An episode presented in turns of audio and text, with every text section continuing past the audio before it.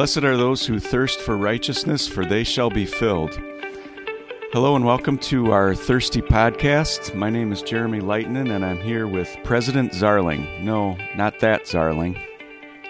Uh, our guest today is Pastor Drew Day. Welcome, Pastor Day. Thanks so much for having me, guys. So, uh, I was talking uh, when we uh, were setting up our microphones here about uh, how I'm wearing a Michigan T-shirt today, uh, and this was in honor of the the two pastors at First Evan that are Michigan fans. Don't ask me much about their stats or their players or any of their sports, but uh, I do know that my paternal grandfather went there, so that's that's why I have some of their stuff. Yeah, I mean, go blue. I mean, I was pleasantly surprised to be informed that last night the, what was a big upset, and, and that was the extent of my knowledge. So we can, we can tell that I'm not much more not much more of a Michigan fan than perhaps some of the others. But hey, it was it, it was still exciting news. So well, and my my uh, sister Dawn, she's coaching in the uh, first round of the March Madness for her college uh, out in South Dakota, but she was one of the coaches at University of Michigan years ago. Oh, very cool. Yeah. And her daughter now goes to Grand Valley State University, where my sister Dawn had uh, coached basketball. She was the head coach there, and then won a national championship. Oh, very cool. Okay. So Michigan, Michigan ties. Yeah, Michigan connections. Lo- love making them. So. So, Drew, talk to us about where you are pastor at, and you know, uh, how long have you been there, and so forth. Sure thing. Yeah. So, uh, have the privilege of serving at First Evangelical Lutheran Church in Racine, Wisconsin. Uh, been serving there for about nine months now. Was assigned there out of the seminary, and uh, yeah, it's, it's been a great ministry. Just um, been very much enjoying my time there, getting to know some great people, and working with a great associate pastor. So, uh, you know. John doesn't listen to the podcast. You don't have to tell him like he's a great pastor. Oh, but I, I, I like I like laying it on thick anyway. That's the, that's the, that's how it goes. So, so let's talk a little bit since you're just a newbie and coming out of uh, the seminary. Explain to everyone call day at the seminary. Oh man, the, the, it's almost hard to describe the energy in that room. Like I've always talked about how you can almost really feel the Holy Spirit in that room, and, and how powerful it is to, you know, because every guy who's getting a call, like he's like his body's just full of electricity. Like you can just see the nerves and the fidgeting, and and it's really powerful seeing like guys sitting with their wives, like a white knuckled, squeezing their hands, and and uh, it, there's a lot of emotion, and the crowd always goes pretty wild too for for the big the big calls, quote unquote. I mean, every call is a big deal because every call is, is as a ministry of God's kingdom. But whenever someone goes to Thailand, which I had a classmate got assigned to the One Asia team to, for Thailand, or whenever someone goes someplace like Alaska or Florida, or you know, you know, you always hear some more whispers and oohs and ahs of those. But I mean, every, every call is just incredible, and every every guy really does get assigned to a place that that really fits in well. You know, talking with classmates we all we all agree that you know, we we have we have been we have been placed in places that fit us. So yeah. Do you know how Jeremy how call day works? How these guys, the district presidents and the professors work together to make. Uh, you you're, this is a sincere question, or you yeah. want you? I want you to explain to everyone. Okay. Uh, so I would well at the time that I graduated the seminary, uh, Paul Wendland was the president, and he kind of explained that to me in our in my exit meeting as uh, it's not dissimilar to a draft that you uh, have uh, all the district presidents, but also some representatives from a lot of different uh, institutions that are calling. For instance, uh, the prep schools or the colleges, or the uh, yeah Martin Luther College, and they they all have the list of seniors at the seminary that are eligible and uh, they have let, us just to keep it simple let's keep it with the district presidents. The district president uh, has all of these vacancies in mind of congregations in his district and he may or may not have certain seniors that he has picked out for one of those uh, congregations. But it's also very likely or possible that another district president has that same senior picked out. Um, it, it could also happen and then what happens is they they go around the room and uh, take turns and if somebody picks one that was uh, a, a, candidate for a different congregation then they talk it out and uh, decide based on as a group where would he best fit? Would he best fit in the South Central District or in the North Atlantic District? Um, and uh, it, it, can also happen that despite all of the uh, calling bodies, uh, whether they're a college or the parishes in the districts, uh, that there may be seniors who don't have uh, anybody that wants to call them. Uh, no district president or who who picks them, and that was actually what happened with my class. Was uh, a full third of uh, my classmates did not get calls on call day. Um, I I was one of the ones that did, but I kind of was then carrying some survivor guilt because it was very emotional. Um, and uh, it, of course, we we can leave it all in God's hands, and He takes good care of it. Because a year later, I think maybe one of those ten didn't have a call, but uh, that's that's my understanding of it. Yeah, I don't think that's going to happen this year. Uh, with how many guys are graduating? You know, Drew. Oh, it's probably not much more about the same as my class. I think my class there was twenty eight seniors who had graduated, and then there were four guys getting reassigned from finishing up their tutor duties. So I think it was 32. So I wouldn't be surprised if it's around that number, upper 20s, low 30s. And then with 100 vacancies, and a lot of those are going to be going to the seminary, and we might be, because I learned last night that uh, the pastor that we had called to serve as my associate that he returned our call, and so we're not sure if we're going to have time to call from the field one more time because a few years ago, they uh, the district presidents put a moratorium on calls for pastors over the Christmas break and over Easter break. So not sure if there's going to be time. Oh, that's right. Yeah. And then to be able to then go to the seminary for an assignment too.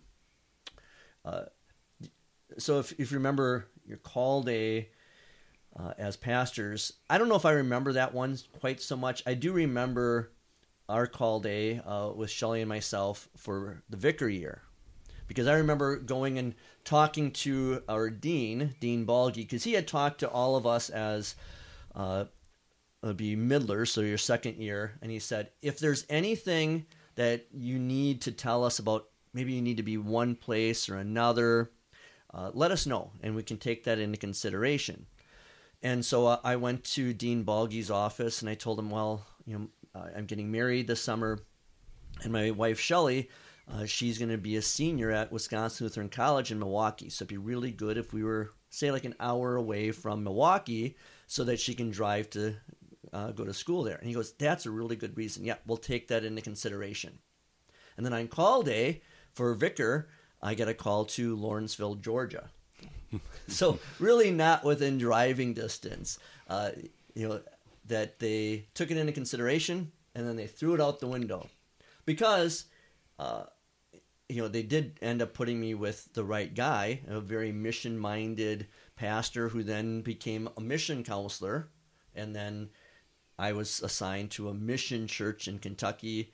Uh, here at here in Racine, I've always viewed this congregation as a mission church. Now I'm the district mission board chairman, and so even though humanly speaking, I said Milwaukee would be the good, really good place, you know, the Holy Spirit knew better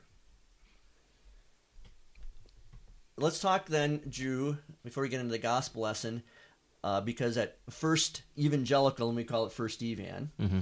that uh, First Evan and Epiphany, now Water of Life, has for over 40 years worked jointly for our our school, Wisconsin Lutheran School. So the history of our school is Epiphany started our school a year after the church started. So the church started in 1927 the school started in 1928. Do you know when First Evan started their school? Oh, I'm I'm gonna show that um, I've not been a good boy in learning my church history, but I want I um, I I don't know for sure, so I'm afraid not. But I, I can maybe put a put a, a, general guess on when the church was founded. But yeah, the school's escapes the, me. The so. church is 170 years old, right? Yeah, yeah. Say our 175th is coming up here in 23, 24. So You're yeah, one of the oldest congregations in the WELS. Yeah, it, it, that is true. Yeah, it's crazy to think about, but yeah, it's the Lord's really blessed us in in Racine for so long. And so, uh, I, I think the talking about the history of the churches is kind of interesting, in that so downtown Racine, and to think of Racine, which is now about eighty five thousand people, that 175 years ago, when First Evan started, and then it was First German Lutheran, that it was farm fields. You know where Jeremy lives downtown. You know that was there. They talked about cows grazing around where the church was built, which is crazy since it's just all downtown city now.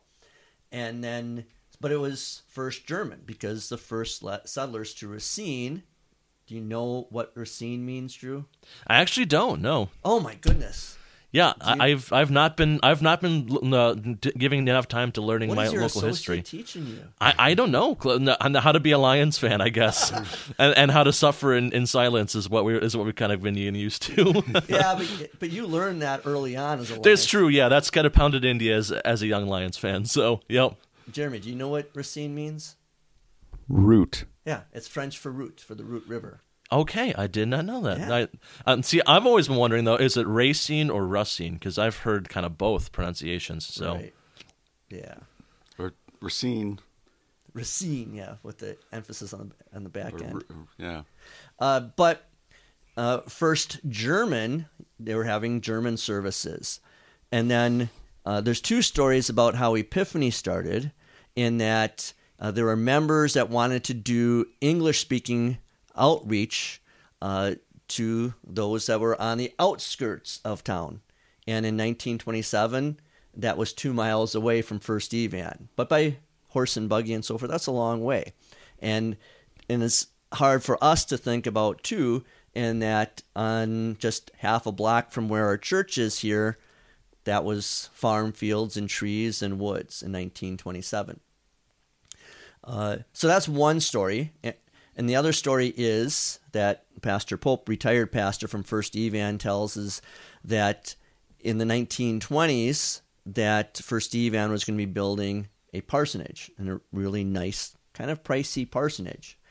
And then some of our members got got upset, and then they left the church to start a brand new church.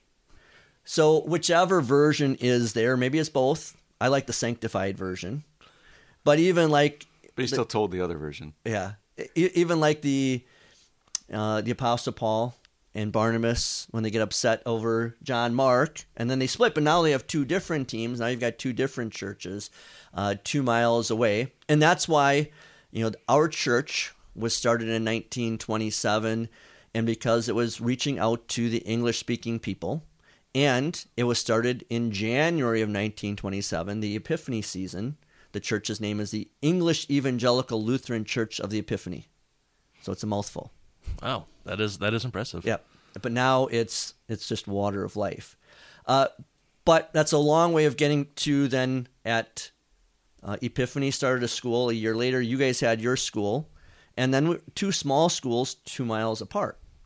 And then 45 years ago, the two churches with the pastors decided, you know what, we can do this better together than separately. And so we have uh, one school building next to our Water of Life Racine campus and two campuses or two buildings downtown by First Evan. So, what do you think about how this works between the two churches jointly operating a school instead of one church operating its own school? I mean, there like anything, there's pros and cons to, to, both. I mean, oftentimes you, you, hear about you know how it can be kind of a detraction not having all your kids in one place, and so you don't have those older kids being an example for younger kids. You have staff that's split up. But at the same time, it's really cool that both each church gets to own their own school building and they get to kind of have a little bit of of their own say in that. But but I think WLS Wisconsin Lutheran School has done a really excellent job of kind of maintaining the, the unity between the two campuses and, and and having a unified staff and a unified vision. And uh, so I think there's a lot that re- that is really done very well at, at, our school. And, and I think there's a lot to say about the unity that we can have and, and the joint operating uh, together. So. How about you Jeremy? What have you seen? Because you're you've been here with your boys in our school for a year and a half. What do you see about the unity between the two churches and the school?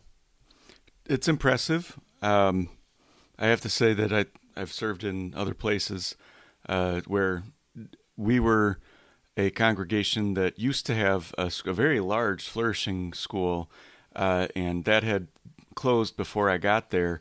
And we were then involved with a joint grade school with uh, kind of a, a mothership uh, nearby that um, still had a, a, functioning school. And uh, there was another congregation. It was actually three. So here we only have two congregations, but that was three involved in this joint school effort. Uh, and before I left that area, we ended up saying uh, this isn't really working out for our church. It we, we are partners, but sort of partners in name only, and and we ended up uh, removing ourselves from the partnership. Um, and so I, would say if, if uh, how, how, long has the I've I've I haven't done my church history. How long has the uh, uh joint aspect been a thing? It's about forty five years.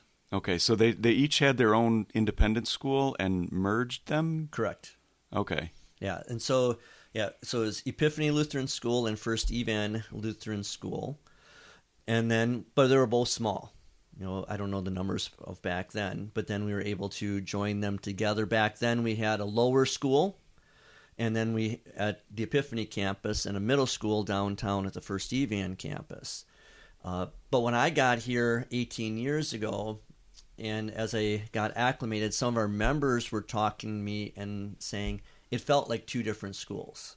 Because back then, if we needed a first grade teacher that was in the lower school, Epiphany called it, called the teacher. We paid the teachers. First Evan had no say.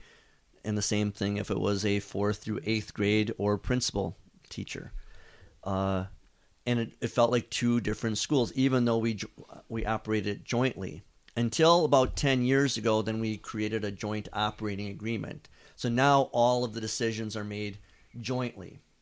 So there's a possible building project that's coming up. We'll meet jointly on that. There's call meeting next Tuesday for two of our teachers. We'll jointly call those teachers. In that same meeting, we'll vote on the budget for the school, and we jointly do that instead of in the past we would Epiphany would vote, First Evan would vote, and we are kind of playing at being together. But that one document really forces us and encourages us to be united. Well, just to my point that I was making is that this is, I'd say, a pretty impressive endeavor.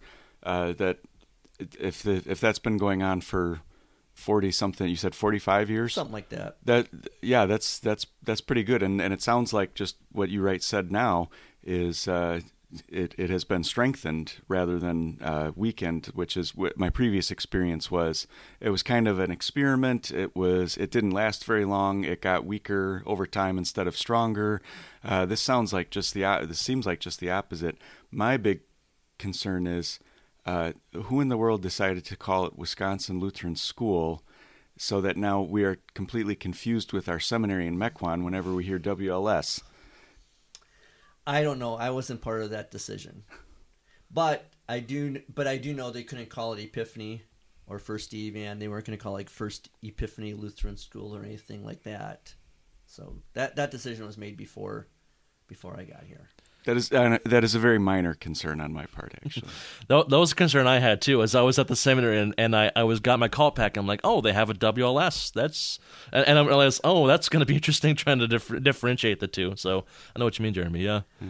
But the seminary president always likes it uh, when we bring our catechism students up there every other year. He says, and now we have the second WLS visiting the first WLS. yeah. Uh, you want to get into the gospel lesson? Sure. So, the gospel comes from Luke 13. At that time, there were some present who told Jesus about the Galileans whose blood Pilate had mixed with their sacrifices. He answered them, Do you think that these Galileans were worse sinners than all the other Galileans because they suffered these things? I tell you, no, but unless you repent, you will all perish too. Or those eighteen who were killed when the tower in Siloam fell on them? Do you think that they were worse sinners than all the people living in Jerusalem? I tell you, no, but unless you repent, you will all perish too. He told them this parable A man had a fig tree planted in his vineyard. He came looking for fruit on it, but he did not find any. So he said to the gardener, Look, for three years now I have come looking for fruit on this fig tree, and I have found none. Cut it down. Why even let it use up the soil? But the gardener replied to him, Sir, leave it alone this year also, until I dig around it and put fertilizer on it. If it produces fruit next year, fine. But if not, then cut it down. So perhaps Pontius Pilate's soldiers were doing some crowd control at the temple and killed some Galilean worshippers. Perhaps the Galileans were part of a resistance effort against Rome. So, Drew, what did the people in the crowd conclude about those Galileans? Oh, it definitely seems like you know they got what was coming to them. Like they must have done something in some sort of grand cosmic scheme that they earned this, and therefore God had to punish them in a pretty spectacular way. It's definitely definitely what it seems like. Sure. So, Jeremy, what is karma, and should Christians believe in karma? Uh, it, it's what what goes around comes around. Uh, if you are a generally nasty person, and then something generally nasty happens to you, then people kind of feel smug about it, and they say, uh, "Oh, he got what was coming to him," um, and uh, there, there's a whole worldview or, or, religion based on karma that uh, says this is how the universe works. Um, it's a it's a Middle Eastern religion, right? Yeah, say it has its roots in Hinduism and Buddhism mostly. Yeah. yeah. So, should Christians believe in karma? Uh, no, I would say not. So, but then, do they?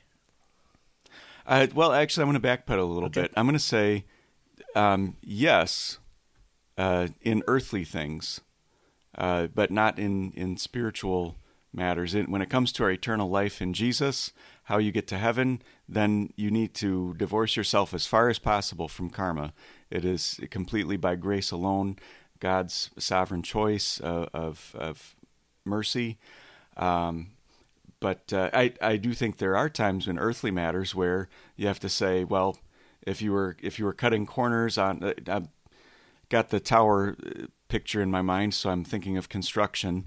And uh, if there's a company that's cutting corners and uh, cutting costs and doing things on the cheap, and then suddenly one of their buildings collapses, well then that you you reaped what you sow. That there's a, there's a Bible pay. Well, let's not call it karma. Let's call it reaping what you sow. Right. And so you know what you're talking about too is if you know someone's smoking, they smoke their entire lives, and now they've got you know lung problems. Yeah. Or you know they were they were drinking a lot and then they got in a car accident. You know that's not karma. That's the results of their poor actions.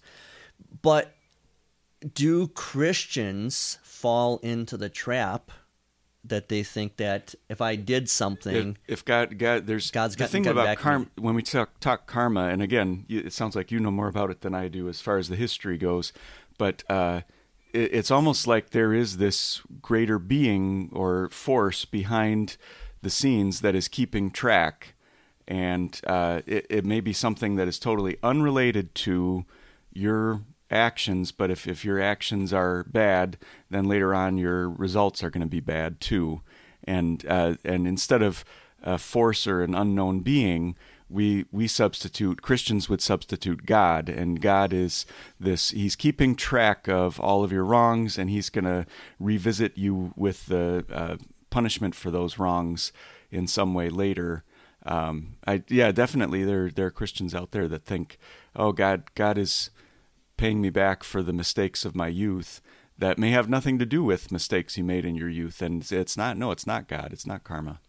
Yeah I, I don't i think this is a great example of how like so much of what we call like modern christianity it's starting to we're starting to see it's like becoming more diluted almost. And it's almost taking on more aspects of you know like kind of folk spirituality and eastern spiritualism. You know there's a lot of stuff that's kind of filtering into american christianity that really has no place being there. And i think this is a textbook example or you can view it in a way like like like we were just talking about like absolutely yeah you reap what you sow. If you live an entire life of debauchery then your your body's gonna gonna end up paying the price. But that yeah but what you said jeremy you always have to come back to when it comes to matters of you know where my soul ends up when i die. That is very much a matter that is settled. And so i think american christians are okay there but this is an example of how we, we can see that dilution happening in american christianity. Yeah you know, I've been pastor long enough, and I hear our members when I go and visit them, and then they they think, and they might and they might be honest enough to tell the pastor, well, I think this bad thing is happening because God's getting back at me for this other bad thing that I did.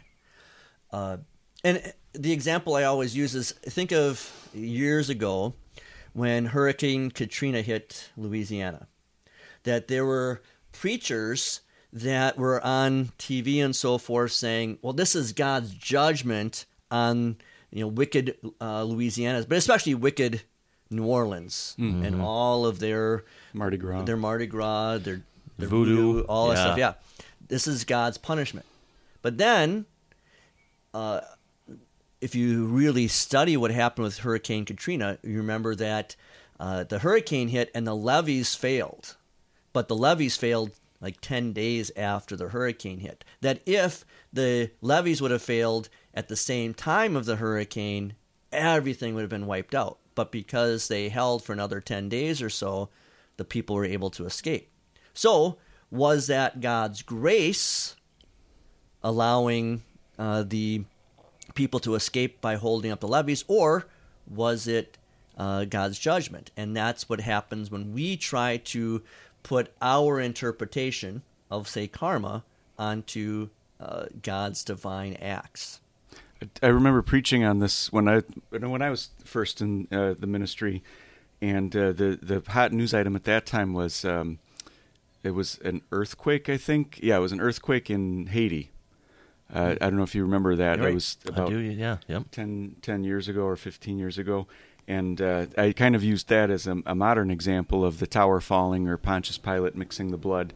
Uh, let me ask you this uh, Would either of you uh, ever preach this uh, text for a funeral sermon? Have you? Yes. Okay, I figured as much. I I haven't. Uh, I don't know if I would. I mean, I the last sermon I preached was on Job, and and the reason I picked Job was that uh, here was a gentleman. Uh, the, the way it happens, I met with the family, uh, the wife and the two daughters, at the funeral home, and and as we were talking, the oldest daughter had said that the worst phone call that she could ever get was the one that she got a week before that from the police saying that they found their, her father dead after a car accident down in the south side of Chicago. Well, that reminded me immediately of the four phone calls, the four messengers that came to Job, one right after another. Your camels are taken away, your animals are burned up, your children have all died, and one right after another. Um, and again, it could be karma, because that's what his his so-called friends later on really are saying. Well, you must have really messed up for God to do all of this to you. Uh, Jo- Job's friends were more or less believing in a god of karma. right. Yeah. Yeah. But but they're uh, being able to say how Job said, uh, "The Lord gives and the Lord takes away. May the Lord uh, may the name of the Lord be praised." So I didn't preach on this text, but there's kind of some similarities for what you're talking about. Yeah, that that there was a, a man that uh, maybe one time he brought his wife to church. He wasn't really there, but he was supposed to be a member of our church. And uh, interesting that it, yours was also a car accident. He died in a car accident. Uh, he was a fairly old guy. He probably shouldn't have been driving, and um, but he was very popular, very well loved in the community. Uh, one of the largest funerals I've ever done, and I I, I took this as the sermon text. Uh, and the, the other thing I had going in my favor was it was uh, I think it was the 10 year anniversary of 9/11, and so I was able to sort of tie in some. Uh, I think that was my introduction to the sermon was the towers falling, uh, and uh, you then this guy had died in an accident, a car accident, uh, but I just. I, I did want to send the very clear message because his wife was also uh, quite delinquent in her church attendance, and uh, and I, I said at one point in the service, we're going to have a funeral for him, but uh, I want you to know this was not God pleasing how he was le- leading his life, um, and and so then this was my sermon text. Let's not try to get behind the uh, why and the uh, uh, reasoning of of God's divine providence. Uh, bad things happen to bad people, and God also stops bad things from happening to bad people. So just because you were not one of the ones that died in the carnage doesn't mean that you shouldn't repent. Yeah, see, and th- that's what, was my thought too when you posed the question. Is that you know, in a certain context, this could really drive home, and I just really love the picture too of the gardener pleading for more time because that that's a such a powerful picture of Christ and how, and and I think uh, when I, when I read that line, the first thing that jumped in my head was Jesus weeping over Jerusalem and how talking about how he longed to bring this city back under him, uh, and as a hen gathers her chicks, and and so while uh, there is that powerful repentance aspect of it, like you know, the, clearly the, like the the people of Israel needed to be reminded to repent. This is also a great picture of of the the desire for the gardener Jesus to work and cultivate his people and bring them under his under his wing. Well, that gets to the question I was going to get to is how in the world does this this parable fit in with what's going on here? Because it doesn't seem to fit. What's the tie? Yeah, so so it it definitely seems like the people were looking for some sort of um, I mean, they, they wanted an explanation behind. Well, clearly, um, th- these people deserve what they got, right? And and and so Jesus then tells, well, if we're, we're all really deserving of punishment, if you really get to it, like, I mean, if you lump both the people who, felt, who died in the tower, the people who died in the in the sacrifice at the temple, and then all people, I mean, all of them are the tree that is needing to be cultivated and not producing fruit. And so Jesus is almost kind of like broadening the scope, if you will. Like he's he's taking them ideas. Okay, like this this isn't just about people who died at the temple and people who died under the tower. This is about all people and how all people need to be need to repent, and that all people that the Lord wants all them all to be saved. Is it kind of like Jesus is telling them, you're you're wondering why did God let these bad things happen to the people under the tower or the people uh, at the temple, and and then he says, but you are this uh, fig tree and uh, God is just as eager to exact vengeance on you, and I am pleading with God that you that He would give you more time to to bear fruit, and I'm going to fertilize you. I'm going to dig around and try to help you produce fruit, but uh, take it seriously that that you are you are the fig tree that's about to be cut down. And, and I think of a conversation I had with my youngest daughter Belle the other day, and that we were talking about uh, youth game night we're having Saturday night here at church, and that uh, she said, "Well, can I invite friends?" And I said, "Well, yeah, of course you can invite your friends." But I said, "But they have to agree that I'm a cool pastor." and we were just joking about that, and and I said, "Well, am I cooler than Pastor Leitonen?" And I won't give you her answer, uh, but it was it was yeah, it was yeah, definitely. But we I tell I tell Jeremy all the time uh, and I'm old enough that you know he's. We both have kids at Shoreland. It doesn't matter what we do, how we dress, how we talk. We're not going to be cool because parents are never cool. And I bring it up here because what do I always tell you, Jeremy? Is your one job, your one word you have to say to these kids? Repent. Repent. You know, John. I always call him. He's John the Baptist. He needs to grow your your penitential beard out longer.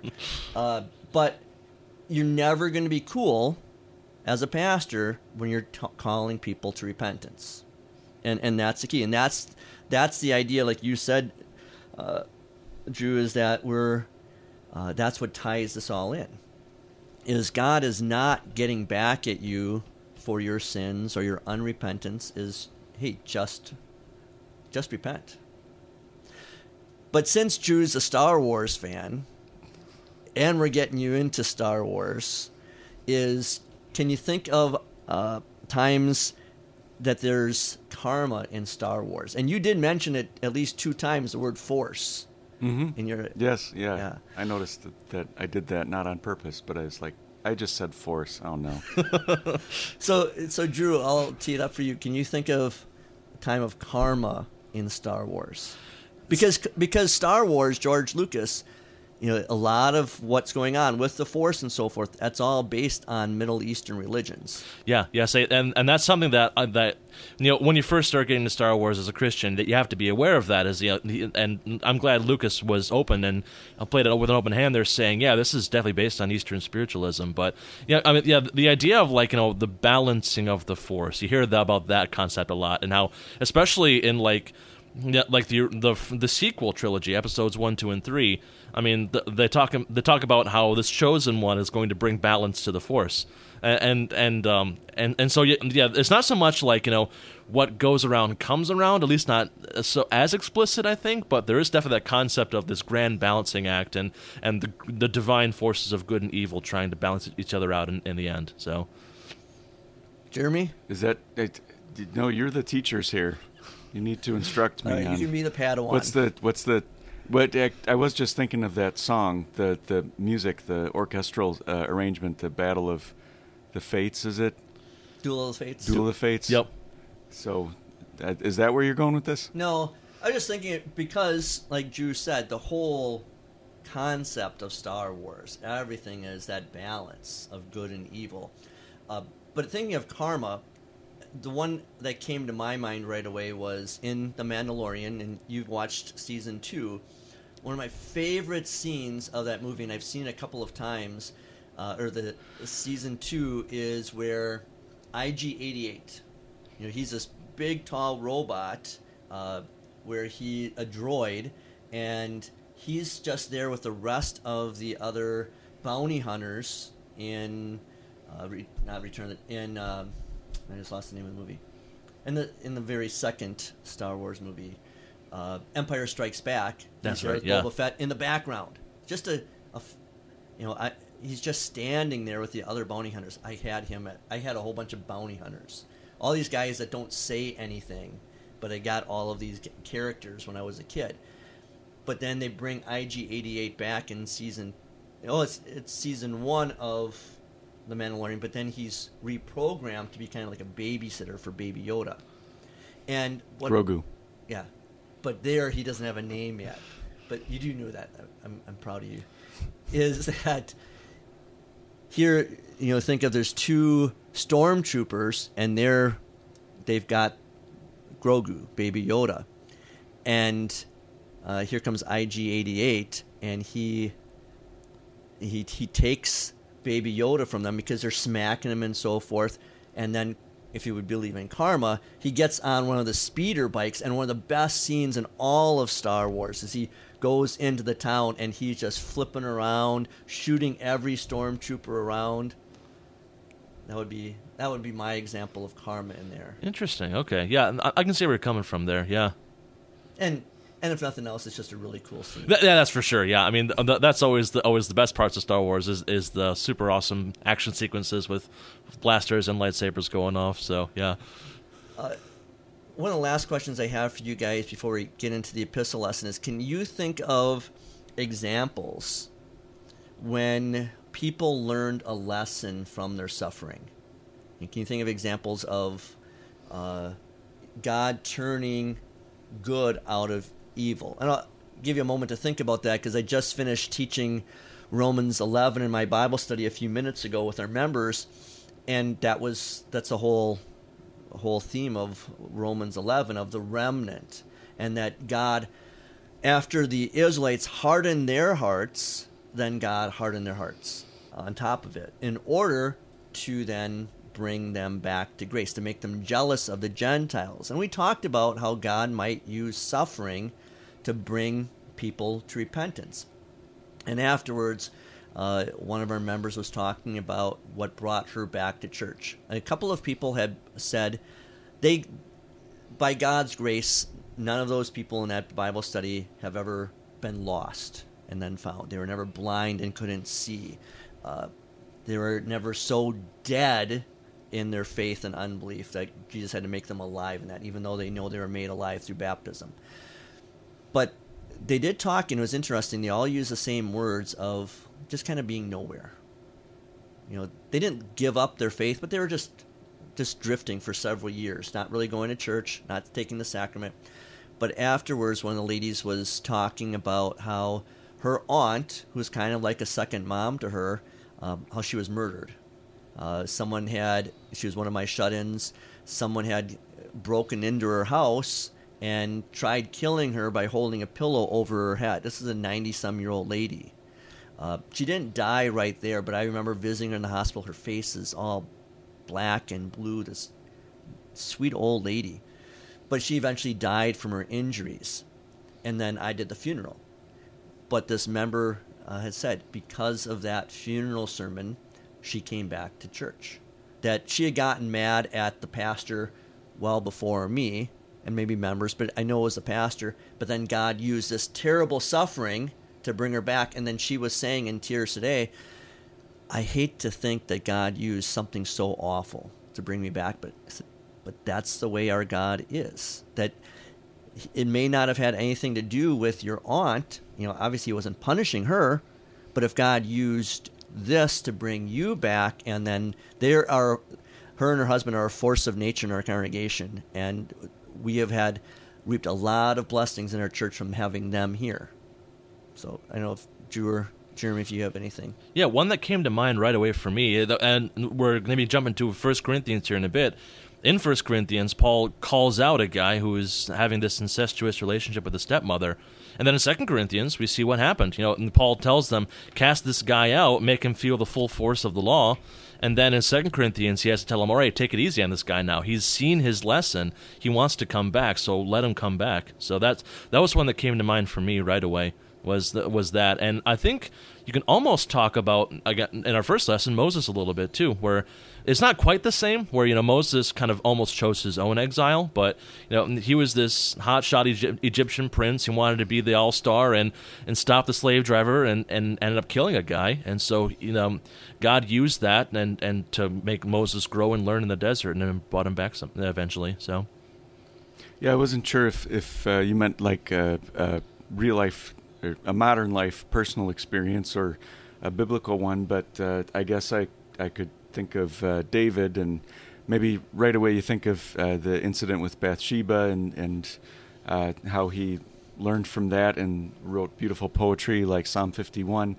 But uh, I was thinking first actually of um, uh, when he was a shepherd and he talked about, oh, I I think I can handle uh, taking down Goliath because I have had some experience taking down a bear or a lion, and um, it, probably in the moment with the bear or the lion, that was a very intimidating thing. It may not seem as as scary as taking down a giant, a, a human warrior, but uh, nonetheless, um, it, it's a it's a painful thing that uh, you know puts you in a in a moment of fear and maybe even doubt. But um, he he used that as a learning experience for a future uh, future feat.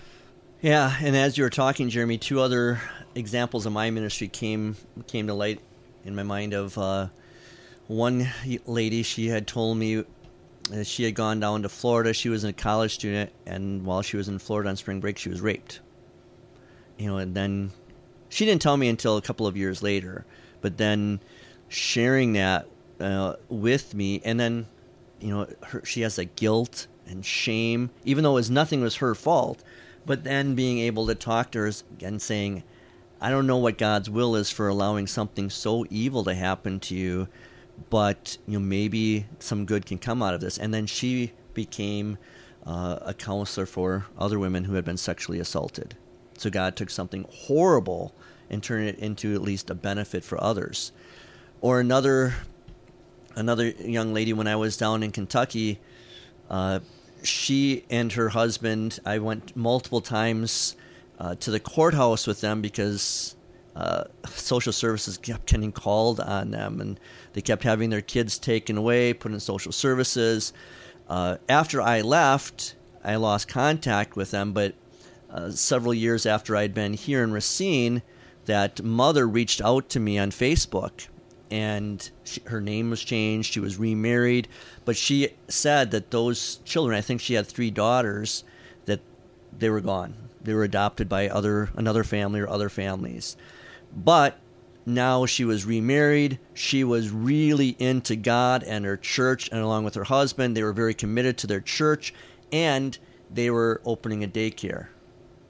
So she had lo- learned all these hard lessons in the past of the suffering and then God used that to turn out something pretty awesome. And she is just an example of, of grace. Uh, we got a few minutes if you want to get into the epistle lesson, Jeremy. Uh, sure. So it's 1 Corinthians 10, the first 13 verses. For I do not want you to be unaware, brothers, that our fathers were all under the cloud and all passed through the sea, and they were all baptized into Moses in the cloud and in the sea. They all ate the same spiritual food and all drank the same spiritual drink, for they drank from the spiritual rock that accompanied them, and that rock was Christ. Nevertheless, God was not pleased with most of them. He had them die in the wilderness. Now these things took place as examples to warn us not to desire evil things the way they did.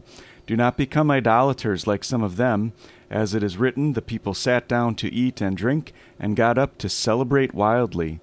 And let us not commit sexual immorality as some of them did, and in one day twenty three thousand fell. Let us not put Christ to the test as some of them did, and so were being destroyed by the serpents. And do not grumble as some of them grumbled, and were destroyed by the destroyer. All these things that were happening to them had meaning as examples and they were written down to warn us to whom the end of the ages has come. So, let him who thinks he stands be careful that he does not fall. No testing has overtaken you except ordinary testing. But God is faithful. He will not let you be tested beyond your ability, but when he tests you, he will also bring about the outcome that you are able to bear it. So the Christians in Corinth had written to Paul with some questions, and uh, one of them was about feasts held in pagan temples. And these were the common feasts that Gentiles would have regularly attended prior to becoming Christians. Apparently, some of them thought they could still attend. Evidently, part of their argument was that because they had been baptized into Christ and feasted on his body and blood in Holy Communion, they're now on solid ground. They believed the sacraments that joined them to Christ guaranteed them his salvation, no matter how, might how they might sin.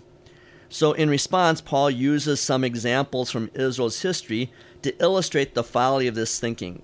So, Drew, what blessings had God given the Israelites, and then how did they use or misuse those blessings? You can tell um, Paul's very much has in mind the Exodus here, and and in a previous sermon, I forget when I preached it, but I talked about how you know how essential that that you, Exodus. You forgot was. which you've only preached like 20 sermons. I'm just take I'm just taking it like one week at a time here. So, I mean, the sermon by sermon is the way I go about it generally. But yeah, I mean, the, but but how I it was a huge identity of of the Israelites that this Exodus, and so we see Paul using that here. That you know these guys they saw incredible things. They saw the pillar of cloud, they saw the Red Sea parting, and so they had more than enough reason to believe everything that God was their God, that He gave this this law to them for a reason and look where that wound look look how that wound up for them. You know, they're still falling into idolatry and sexual immorality, and and so uh, it's clear that you know. Despite having all these wonderful things, that they were still falling into sin, and so Paul is then applying that to like just because you have the sacraments doesn't mean that you're going to forever be in the Lord's church. So, Jeremy, what lesson is the Holy Spirit teaching us through Paul's warning about idolatry, immorality, and grumbling like the Israelites of old did? So, what is the warning to the Corinthians and to us? Let him who thinks he stands firm be careful that he does not fall. Yeah. Yeah. Why is that a, a warning to our members or to your students at Shoreland? So, like, how is the worship attendance for Shoreland students, do you think? It, you, are you, it sounds like you keep better track of that than I do. Okay. what what would you guess? Uh, fifty percent. Oh man, I don't know. It, it's not it's not good. And do you know what their reasoning is? Because I hear this from my own members because I, I go and visit them and, and talk to them about why they're not coming. You know what they say? I get it every day in school. Yep. I get it every day in school. I got religion class, we have our chapel, and so forth. So then what can you how can you use this text with those students so the israelites uh, they they got to see this pillar of cloud every day um, they uh, they they were baptized. They went down into the water with Moses uh, and uh, came out on the other side. So uh, you you may say to yourself I'm baptized. Uh, I've got the I've got the magic key. Nothing can change that. Uh, and if you're coming at it from the right attitude, you're right. Nothing can change that. But when when you're coming at it from the attitude of uh, I, I, can just forget about my relationship with my Savior uh, on the weekends, then uh, you need to remember that the Israelites were baptized. The Israelites took this type of communion. They they ate food that God had sanctified in a miraculous way for them, just like the bread and the wine of communion is Jesus' body and blood. And uh, they still ended up dead all across the desert.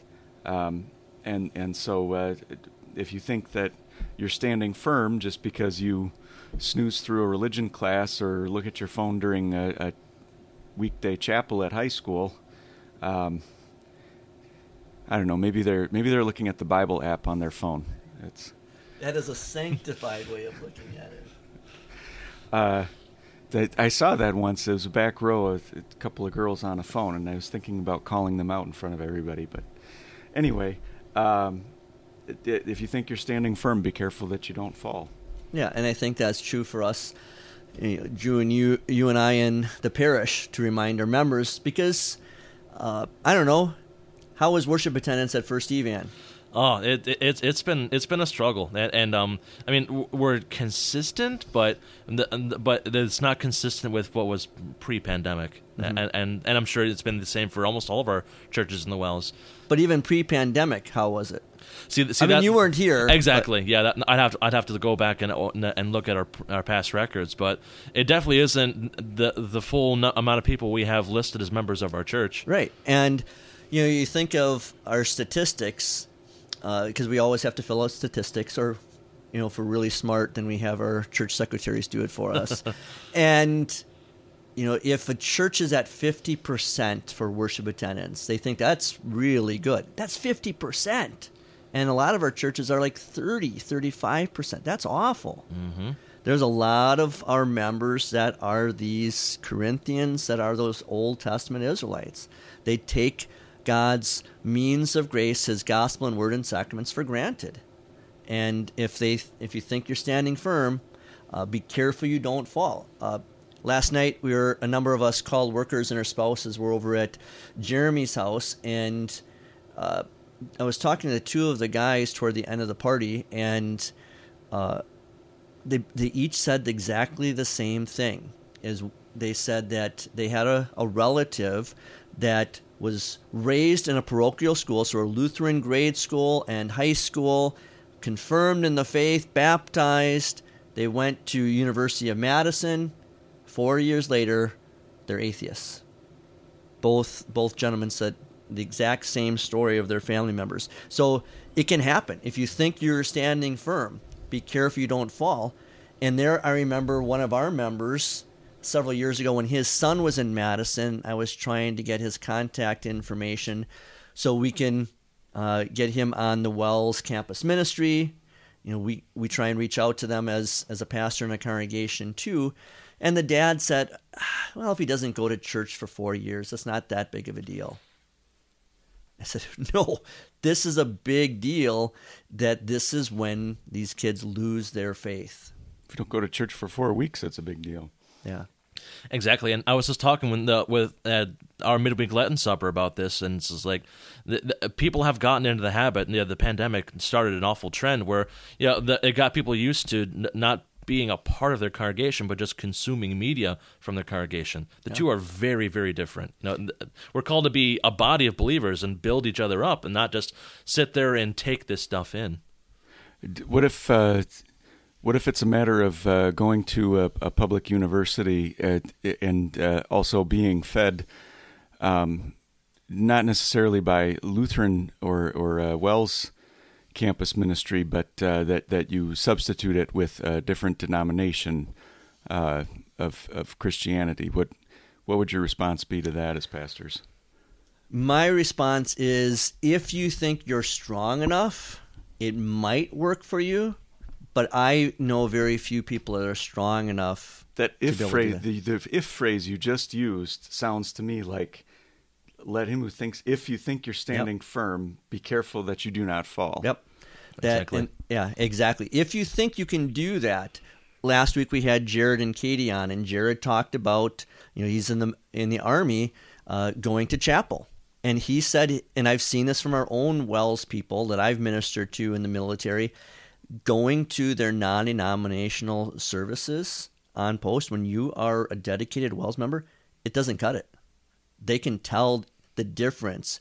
Uh, I preached a, a wedding sermon last year, and after the service, a gentleman came up to me and he said, uh, "Are you WELS or Missouri Synod?" And and I said, well, I'm Wisconsin Synod. He said, well, I could tell. I knew you weren't ELCA, Evangelical Lutheran Church of America, because you mentioned sin. but he said, this was a Missouri Synod uh, former pastor, and he said, I could tell the way you preached of law and gospel, and you preached sin and grace and the means of grace, that you were a conservative Lutheran. And you're going to miss that if you go to a non denominational church. Uh, I was talking to Belle the other day because I listen to every week a podcast on uh, what's going on in pop Christianity, and I and I bring this up all the time with our members. You have no idea the fluff that's out there, the awful teachings that that's out there because you're used to WELS. You're used to hearing law and gospel.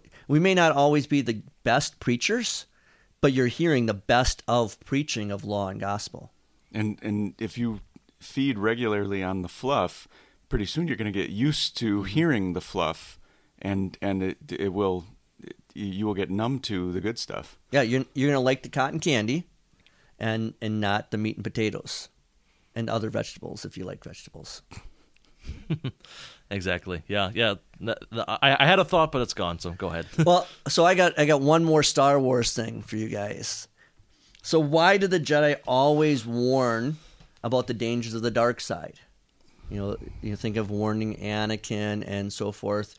And if you watch the Clone Wars and other Jedi going off into the, the dark side. And why do they warn over and over again about that? Because I, I think it's here of warning, Paul warning about the Israelites going off into that sexual immorality and the grumbling and the idolatry. Why warn? And why did the why did the Jedi warn so much?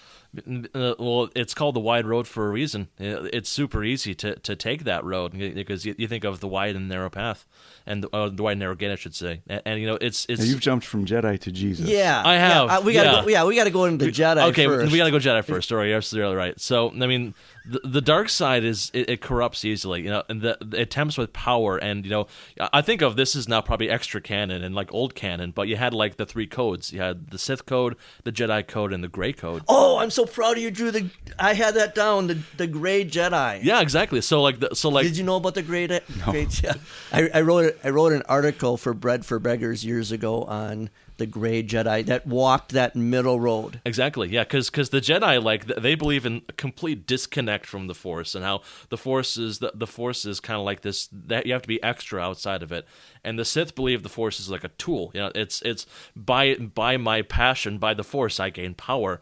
And the Gray Jedi are the ones who walk in the middle. They they they they walk in both sides of the Force really and so the, there's they have to differentiate because it's easy to be tempted by the power and the corruption of the dark side and but there's also that easy road where if you're two jedi you can like just walk only in the path of light and not really fully understand the force yeah so like ahsoka tano and qui-gon jinn those are more familiar names in for those that watch star wars that are con- are conceived that might be gray Jedi, but like you said, that may not necessarily be canon. Mm-hmm.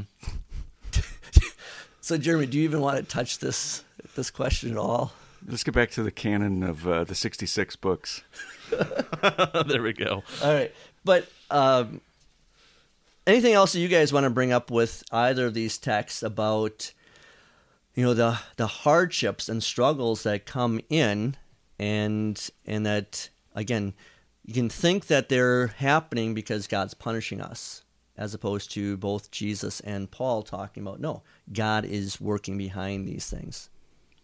Well, the the theme that that um that that is kind of set up for this week is false security crushed, and so the, the in the past few weeks we've we've seen kind of this idea of you know, like of Jesus crushing stuff external out of us, you know, like and crushing shortcuts. That was just last week's, and, and, you know, and crushing temptation. That was week before that, with the first week of Lent. And so this this we see is, is now it's an internal thing being crushed. The, the, the idea that you know, this false security that you know I'm okay, I don't need.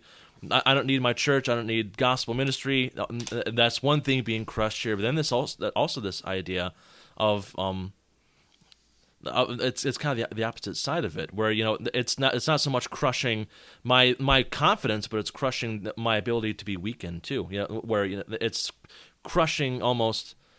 I'm I'm struggling to find words for this, but it's it's crushing the idea that we we that we can easily fall into temptation. No. Did what? No, go back and say what you said just a second ago about crushing my ability to be weakened. Yeah, I th- I think that's almost what I'm what I'm trying to get at. So you know, the, we realize that, but you know, uh, you think too of the strength that that that this text reminds us of too. Is that is that, that you know, we do have that gardener constantly cultivating us and working us up. You know, so, so you're now you're back at the gospel, Luke 13. Yeah, yep. yeah. No, that's that. I like I like that thought. It, it, crushing my ability to be weakened. I think that's a good way to approach it because that's really what now I'm wanting to say to my religion students after you know what you were talking about with a church attendance is um, we, we, it's it's not about like getting your fill up of uh, Jesus. It, it is about getting your fill up of Jesus, but it's also about um, training you for the times when you won't have religion classes in chapel every day, and you need to have a relationship with a full time uh, means of grace ministry uh, and and the the idea of it is it, uh, the short way to say it is that you'll be strengthened. But I, I think I even like better it, that your ability to be weakened would be crushed. You can also definitely bring in too the the very last verse from the epistle lesson there. You know, like no, I'm I'm thinking of the NIV, but you know, no temptations overcome has overtaken you except what's common to mankind, and when you do, God will provide a way out from underneath it. Uh, okay, that's why I like this one so much better uh, because it it sounds like it's saying the NIV almost makes it sound like it's saying um, you will get out of your you'll be able to get out from under your cross. You'll get out from under your uh, uh, temptations or your problems in life. And uh, the the way this is worded is the outcome. That's that's the Greek uh, concept of the it's not a way out. It is the the uh, product. It's the the thing that is produced is that you will be able to stand up under it. It's kind mm. of like a weightlifting uh, metaphor almost that that this this weight pressing down on you will not crush you. You are going to have the outcome that you'll be able to stand up under it and and resist it. Mm, yeah. Yeah, and I guess one last thought then is I remember you're, you're not going to stop lifting weights. Yeah, that's the point. Is that you you don't just get to stop exercising you will get the outcome that you can push back against it. Sure. Right. And so I remember asking my eighth graders in catechism class this fall is does God give you more than you can handle? Because that's a very common meme. God mm-hmm. won't give you more than you and, can handle. And this passage is what people will use often to say it. Yeah. And then one of my very astute students said, Yeah, he gives you more than you can handle. I said, I want to say all excited. I said, Why do you say that? He goes, Because if you could handle it, you wouldn't need God. I said, "That's exactly wow. Right. That is astute for an eighth grader." It was someone who never talks either, and he he actually picked up on that. And I said, "Exactly. If you don't, if God uh, doesn't give you what you need, or doesn't give you that pressure, you're not going to get stronger." To use those uh, those ideas of lifting weights for me, uh, bicycling, or uh, Wednesday, Belle and I were raking leaves and so forth, and now going, man, my back is sore. Well, just because I'm out of shape, and you're out of shape of doing those same kind of things. Um, oh, I was just watching. As I grew up watching professional wrestling, and so I was watching some some interviews of wrestlers, and they talked about you know your cardio, but you know being out of ring shape of just you know those. Uh, you know the mat is like plywood it bounces and then the ropes are like cable and so it's hard and they talked about calluses. I never thought of it this way. That you you know just like you build up calluses on your hands. I have soft pastor hands, so I wear gloves when I'm raking and lifting wood and all that kind of stuff. But you build up those calluses, and then you don't have to worry about those things. And they were talking about the calluses all over the body if you're not regularly wrestling for those guys like five times a week or like some of these guys they're only when they're getting older, they just bring them in for the big shows, and they have that ring rust. And you have to be not just lifting weights and doing cardio. You have to be actually what they say taking bumps. You know, being thrown on the mat, being thrown into the turnbuckles, all that stuff, uh, getting elbows, body slammed, and I just bring it into with this is God is body slamming us. He's coming off the top turnbuckle, and all those kind of things to make us stronger, so that we can then take take those and become better as we move on. Whether it's lifting weights, raking leaves, bicycling, or dealing with a tragedy, a death, an illness, all of that stuff.